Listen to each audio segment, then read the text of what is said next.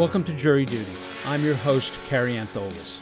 This fifth season of our podcast is a special deep dive into a case that we covered as it was happening the trial of Robert Durst for the murder of his good friend and confidant, Susan Berman. In Jury Duty, the Robert Durst prosecutor speaks. We present a series of exclusive interviews with LA Deputy District Attorney John Lewin, the lead prosecutor in that trial. John will take us on his journey from the very beginning of his involvement with the case, through the trial, and through the death of Robert Durst on January 10, 2022. In our last installment, Lewin took us through his epic two and a half hour interview with Robert Durst in a New Orleans jail. In this episode, he describes his team's process of interviewing witnesses, deciding which witnesses were critical to his case, and the process by which conditional witness examinations were recorded in the years after the charges were filed but before the trial began. That's all coming up right after the break.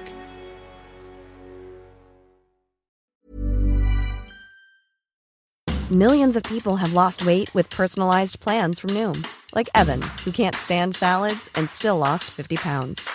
Salads, generally, for most people, are the easy button, right? For me, that wasn't an option. I never really was a salad guy. That's just not who I am. But Noom worked for me. Get your personalized plan today at Noom.com. Real Noom user compensated to provide their story. In four weeks, the typical Noom user can expect to lose one to two pounds per week. Individual results may vary.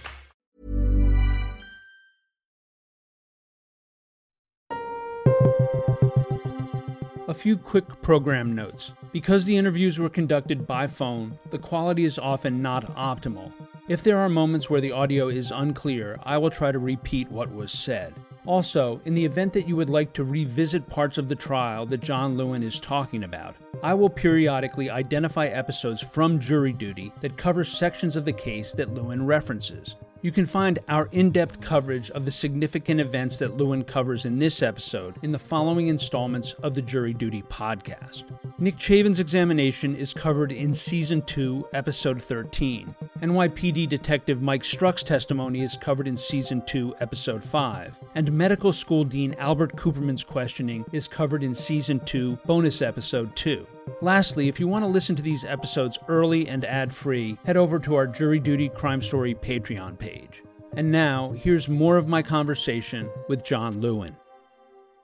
I want to talk about this period from 2016 to 2020, but particularly the period from 2016 to 2019 where you were collecting the additional witness interviews and what your strategy was during that time, what you were thinking about during that time, what were your most pressing concerns and how you organized that testimony during the course of the period before the actual trial started. So starting with the filing of the case in March is when we actually were able to do the bulk of our investigation. And the reason was pretty simple because prior to that time, if we did any investigation and Bob found out about it, then our concern, which turned out to be very accurate, was that he was going to flee to Cuba and we might never see him. Well, we'd have to wait until he came back, if he came back. So we couldn't really take that risk. Once he was arrested and was in custody and couldn't get out, that was a godsend because now we were able to go back and interview whoever we wanted without any fear that he would find out about it. That is really where the bulk of things happened. We interviewed hundreds of witnesses generally speaking, Habib and I were on every interview. I don't think there's any maybe one or two total that I wasn't on. There were some times when I would do the interviews and Habib wasn't able to do them. I was able to, in essence, conduct every interview with detectives, speak to every single witness, and that was extremely helpful. Our strategy was pretty simple. We wanted to make sure that there was not important evidence that was out there that we were going to miss. Anybody that we thought had important evidence, we interviewed. And we interviewed those witnesses, whether we thought the evidence was going to be helpful or not. One of the things that we always operated under was that in the end, we always knew that, well, Bob committed all of these crimes. So even if a witness is saying something that doesn't seem to be helpful to us, that's more a perception of how it is it fits into the overall case. Nothing can really hurt us because he did these things. You know, if we had a witness who was going to say something that was going to be harmful, then that meant maybe that witness was wrong, maybe that witness was lying, maybe they were mistaken, etc. And don't be afraid of it. So that was our approach. Get all the evidence we can, good or bad, make sure we understood it, and that would lead to other evidence. That's what we did. Great. What I want to move on to now is after he was extradited, you began starting in 2017 a series of conditional witness examinations where the testimonies of certain witnesses were recorded. Can you tell me about that process and what your thinking was in collecting these interviews. It looks like the earliest of these is in 2017. So I had a big advantage in doing this case over the defense for sure and, and probably over pretty much any other prosecutor would have handled in that for the last 25 years, I have pretty much exclusively done complex, cold, circumstantial murder cases. That means that there is an expertise and a knowledge that comes with doing the same kind of case over and over that I'm aware of what different approaches I can use, what the law is in the area, and how I can exploit it, how it can benefit me. So one of the issues that I was able to take advantage of was I had a lot of experience doing what are called conditional examinations. I think I've probably done more conditional examinations in my cases than probably any prosecutor in the state. They are something that I utilize in every cold case because they allow me to call a witness in advance of preliminary hearing or trial as long as they are over 65 years of age. That's the only requirement. They have to be over 65 years of age. They have to give three days of notice.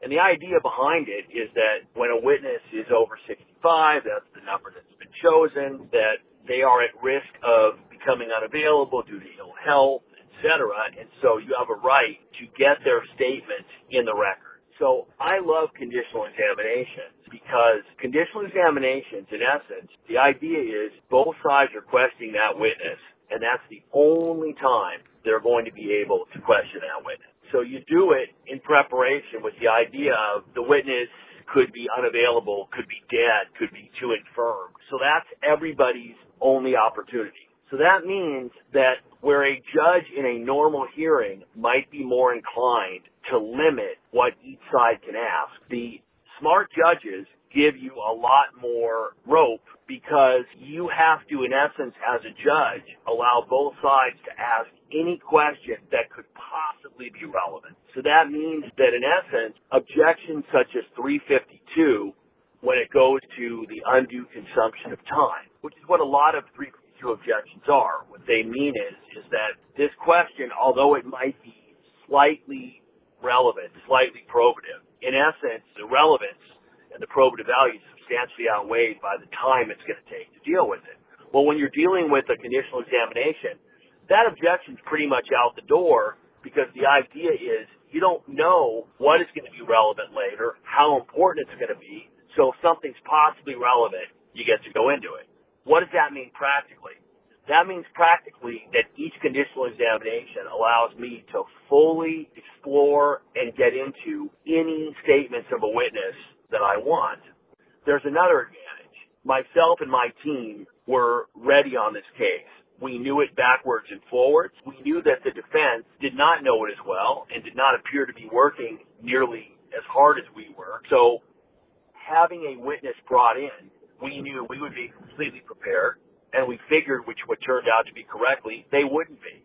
The other advantage that the conditional examinations offered is it allowed us, if we wanted, to call witnesses who would not speak to us or who were uncooperative. And we could basically get their statements. If I knew that I had good stuff on them, I would call them at conditional examination or in a hearing related to a motion. And I would be able to explore where they were going to go, set up traps for later, and impeach them. Ever catch yourself eating the same flavorless dinner three days in a row? Dreaming of something better? Well, HelloFresh is your guilt free dream come true, baby. It's me, Keke Palmer. Let's wake up those taste buds with hot, juicy pecan crusted chicken or garlic butter shrimp scampi. Mm. Hello Fresh. Stop dreaming of all the delicious possibilities and dig in at HelloFresh.com. Let's get this dinner party started.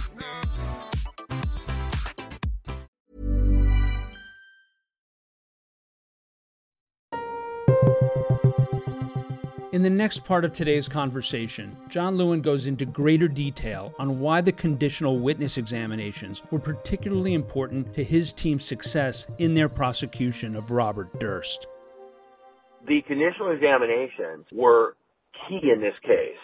Now, we videotaped them, and I told my team at the time that I believed we would end up being able to use these conditional examinations in lieu of trial testimony. So at the time, I don't think anybody on the team believed that was going to happen. There were discussions regarding whether it was going to be as effective, and number one, even if it was as effective, whether the defense would agree to it. I was very confident they would agree to it because in the end, the amount of work that it would take for them if we recalled the witnesses was going to be more than if they agreed to simply the conditional examination. The big advantage that the conditional examinations had, which I think my team ended up coming around on, was that if a witness becomes unavailable, then you're allowed to use it.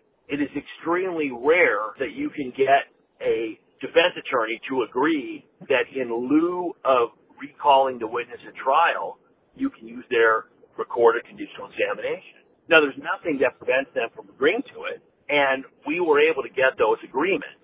When that happens, you edit the conditional examination to take out all objections and all questions that have turned out to not be relevant. The big advantage we had was in essence, during the conditional examinations, we had objection after objection, interruption after interruption. And so when we edited the conditional examinations, you now had, it's almost like watching ESPN highlights you end up getting all of the good stuff, no interruption, no flow that is interrupted, and it becomes very powerful.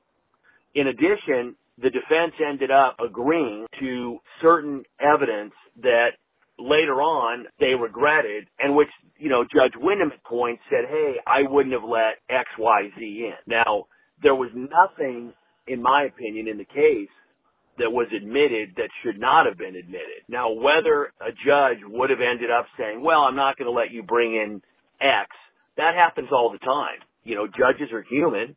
And even if you're right, if you're right on a hundred issues, there are very few judges that are going to give you all hundred, even if you're right.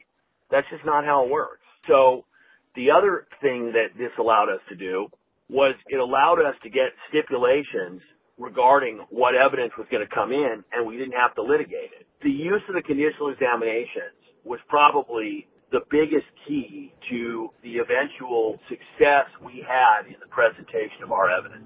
Lewin next moves on to explicate the earliest of his conditional witness examinations, beginning with the examination of Robert Durst's close friend, Nick Chavin. Again, we covered this testimony in Season 2, Episode 13 of the podcast. Talk to me about how you scheduled these conditional witness examinations, how you made the decisions on which ones were going to come first. Well, Nick Chavin, we were able to get an order from the court that we did not have to turn over the discovery on Nick Chavin until two weeks before he was going to testify. And the defense didn't even know it. So basically, if we back up, the defense was terrified and Bob was terrified. They knew about Nick Chavin. That's why Dick flew to New York, was trying to meet with him. That's why they were setting up, trying to set up things with Susie Giordano. That's why Bob was trying to call him. They knew that Nick had damaging information. Bob was well aware and remembered that he had confessed to Nick and knew that that was very problematic. And I believe it told his attorney. So they kept trying to reach out to Nick and Nick kept ducking them. And there was all this discussion. This came out in the trial where, you know, Bob and Susie are speculating and Doug Oliver, is Nick cooperative? No, I don't think Nick would ever say anything, blah, blah, blah. So on approximately February 1st, we dropped the bomb on the defense. We gave them the discovery, meaning that they now found out that Bob had confessed to Nick and the conditional examination was scheduled for two weeks later. We made sure that we flew Nick out the time that we gave Bob discovery on Nick Chavin, Nick was already out here and he had 24 hour guard by, uh, by LAPD, by Robbery Homicide Division. He was kept under 24 hour guard for two weeks and then brought into court under protection because obviously Bob had a history of killing witnesses and we weren't going to take any chances. That's the first one we did because Nick was incredibly important. We needed to make sure that his testimony ended up getting memorialized. Now, the defense, in my opinion, made a big mistake in the case in that they decided that they agreed and wanted to bring in all of Nick's prior statements. So instead of us just playing, for instance, Nick's, I think it's October of whatever year it was when Nick ends up eventually telling me that, you know, yeah, Bob confessed, etc. We had originally contacted him in April of that year. I can't remember if it was 2015 or 2016. it was 2015. It doesn't really matter. They wanted all of Nick's statements played. And we manipulated them into that because we wanted all of the statements played because our view was if you heard everything Nick said, even when he's denying it, etc., if you heard all of it in order, it was very clear that this was a guy who was trying to protect Bob, and it just made him more credible. So they agreed to it. That's what came in at conditional examination. When we finished each one of the conditional examinations, I would say to the team, oh my God, you know, we hit it out of the park. This is phenomenal. And I knew that we would never be able to do as well at trial. And the reason we wouldn't be able to do as well at trial is because no matter what, even if it came out the same way, there were going to be objections. The judge would, would take out some stuff just because of those objections. So my goal from the start, after we did the conditional examinations, was to get the defense to stipulate to the conditionals. And it took us, we discussed this with them for a period of years. And the pattern would be they would refuse to agree to anything. No, we're not going to do it. And then the closer it came, eventually they would end up agreeing to it. So we decided to invest our resources, which means Ethan, and we edited these conditional examinations in advance as if they were coming in. A reminder that Ethan is the audiovisually savvy Deputy DA, Ethan Milius. And we are the ones that chose what was edited so that eventually when the defense would agree, what would happen is, is we would give them, okay, you're now going to agree. Here's the edited transcript and they would sign off on it. Now, one of the things that was very funny, as an example, they agreed to almost all of them. There was, there were maybe seven or eight of them they would not agree to. One of them was Mike Struck. Again, Mike Struck was the NYPD detective who made a series of mistakes in the initial investigation into Kathy Durst's disappearance. We covered his testimony in great depth in Season 2, Episode 5 of this podcast. However, the judge ended up making a finding that Mike Struck was unavailable due to uh, his advanced age and COVID, et cetera. And so it didn't matter that they didn't agree that he was unavailable to the conditional examination the judge found that that uh, he was unavailable. Now that would have still given them the right to go back and litigate line by line what was going to come in on the conditional examination. So we gave them our edited, preferred edited transcript, and for the most part, they had very few changes to any transcript that we did. As to why that is, you would have to ask them. I certainly would have tried to have done more editing than they did, but you know, that's what happened. So we end up getting these stipulations on these transcripts. And so at trial, we end up playing Mike Struck's edited conditional examination. And in the middle of it, we're getting objections from the defense. I don't know if you can remember, but Daguerre and Chesnoff were just extremely angry, objecting up and down as if it was live testimony and stuff was coming in that they were unaware of. They had already heard all of his testimony. There had already been there had been a stipulation to his testimony. So in essence, you're objecting to something you've already agreed is coming in. So that was entertaining. Uh, I, I still don't know why. Had they not listened to it beforehand? Certainly their response seemed to indicate that they were shocked by what he was saying. I don't know how that could be, but that would appear to be what happened. As John and I were speaking, I pulled up a list of the conditional witness examinations in their chronological order, and I saw that the first was the questioning of Dr. Albert Cooperman, the dean of the Albert Einstein College of Medicine, who had reported receiving a phone call from someone claiming to be Kathy Durst on the morning after she was last seen. We covered Cooperman's testimony in season two, bonus episode two of this podcast. That's amazing, actually. I've got conditional witness examinations in order, and I just wanted you to reflect on each of them briefly, if that's okay. So the first one is Cooperman. He's on the 14th of February. Obviously, Cooperman was at an advanced age, but is there a reason you scheduled him first? Yeah, he was crucial because of his age. He was in his late 80s, if I remember, mid to late 80s when we did it.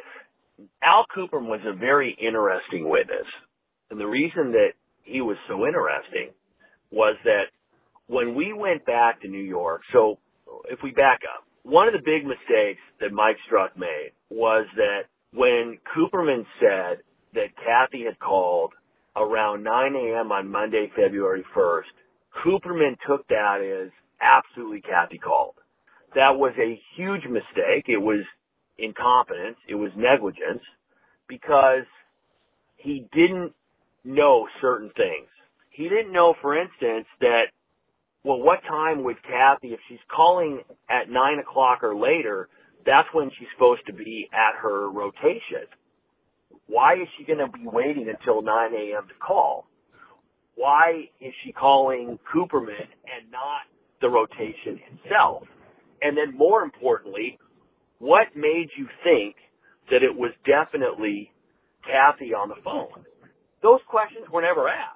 When the reinvestigation took place in 1999, in 2000, New York State Police ended up coming up with the idea that, you know what, it's not that Kathy didn't call, it's that Cooperman is mixing up when the call took place, that the call took place the prior Thursday. That was basically in reliance on a witness that we did not call at trial because I didn't think this witness was credible.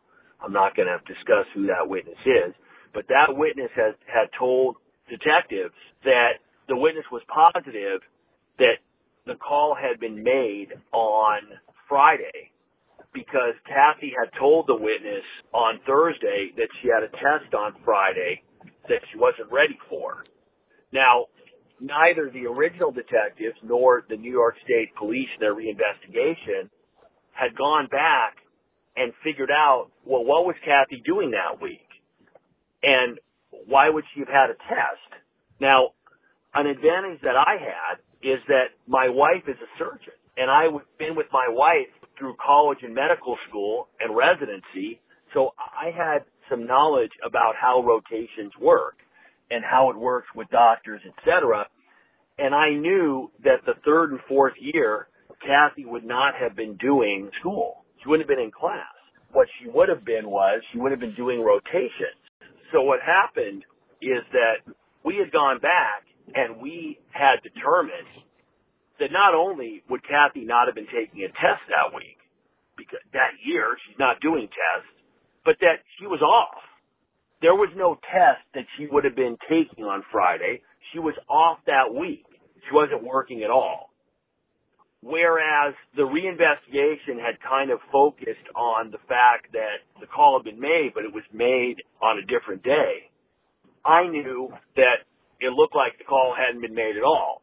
So when Habib and George and I went to New York and we sat down with Cooperman, what was incredible to us. I mean, literally could not believe it. We were so surprised. We sat down with Cooperman, and as soon as we sit down with him, I'll never forget this. Habib and I realized that um, when we, and this is because when we sat down with with Cooperman, that oh my God, he didn't know it was Kathy at all. The whole reason that he even thought it was Kathy completely had to do with that's who she said she was. And talking to Cooperman for five minutes, we knew that that's what happened. So it was very, very, you know, helpful to us that we were able to quickly figure out in talking to Cooperman, oh, okay, that's what happened. The mythology that builds up around things that Bob and Susan said and did was really striking. I mean, I remember when I heard Fodwin and Ajami's testimony about what that so-called cocaine party was, was a family dinner with a couple of conservative parents. It, it was a complete gestalt on what the narrative was that had been established by Susan and Bob. So you got Cooperman. So we got Cooperman. One of the things that we realized during the conditional examination is that the cross examination would be in areas there there was no organization, there was no plan, and you know literally they would be asking questions which didn't make any sense. They would be talking about New York geography, things that we would direct a witness in conditional examination, and the witness would be devastating.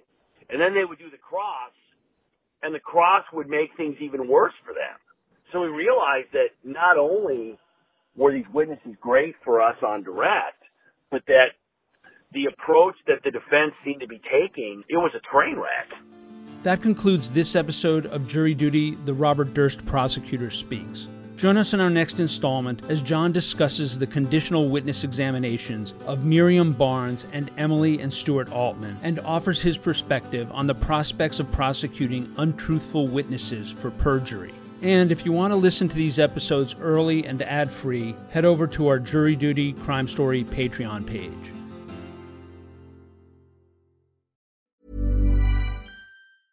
Ever catch yourself eating the same flavorless dinner three days in a row? Dreaming of something better? Well, HelloFresh is your guilt free dream come true, baby. It's me, Keke Palmer. Let's wake up those taste buds with hot, juicy pecan crusted chicken or garlic butter shrimp scampi. Mm. Hello Fresh. Stop dreaming of all the delicious possibilities and dig in at HelloFresh.com. Let's get this dinner party started.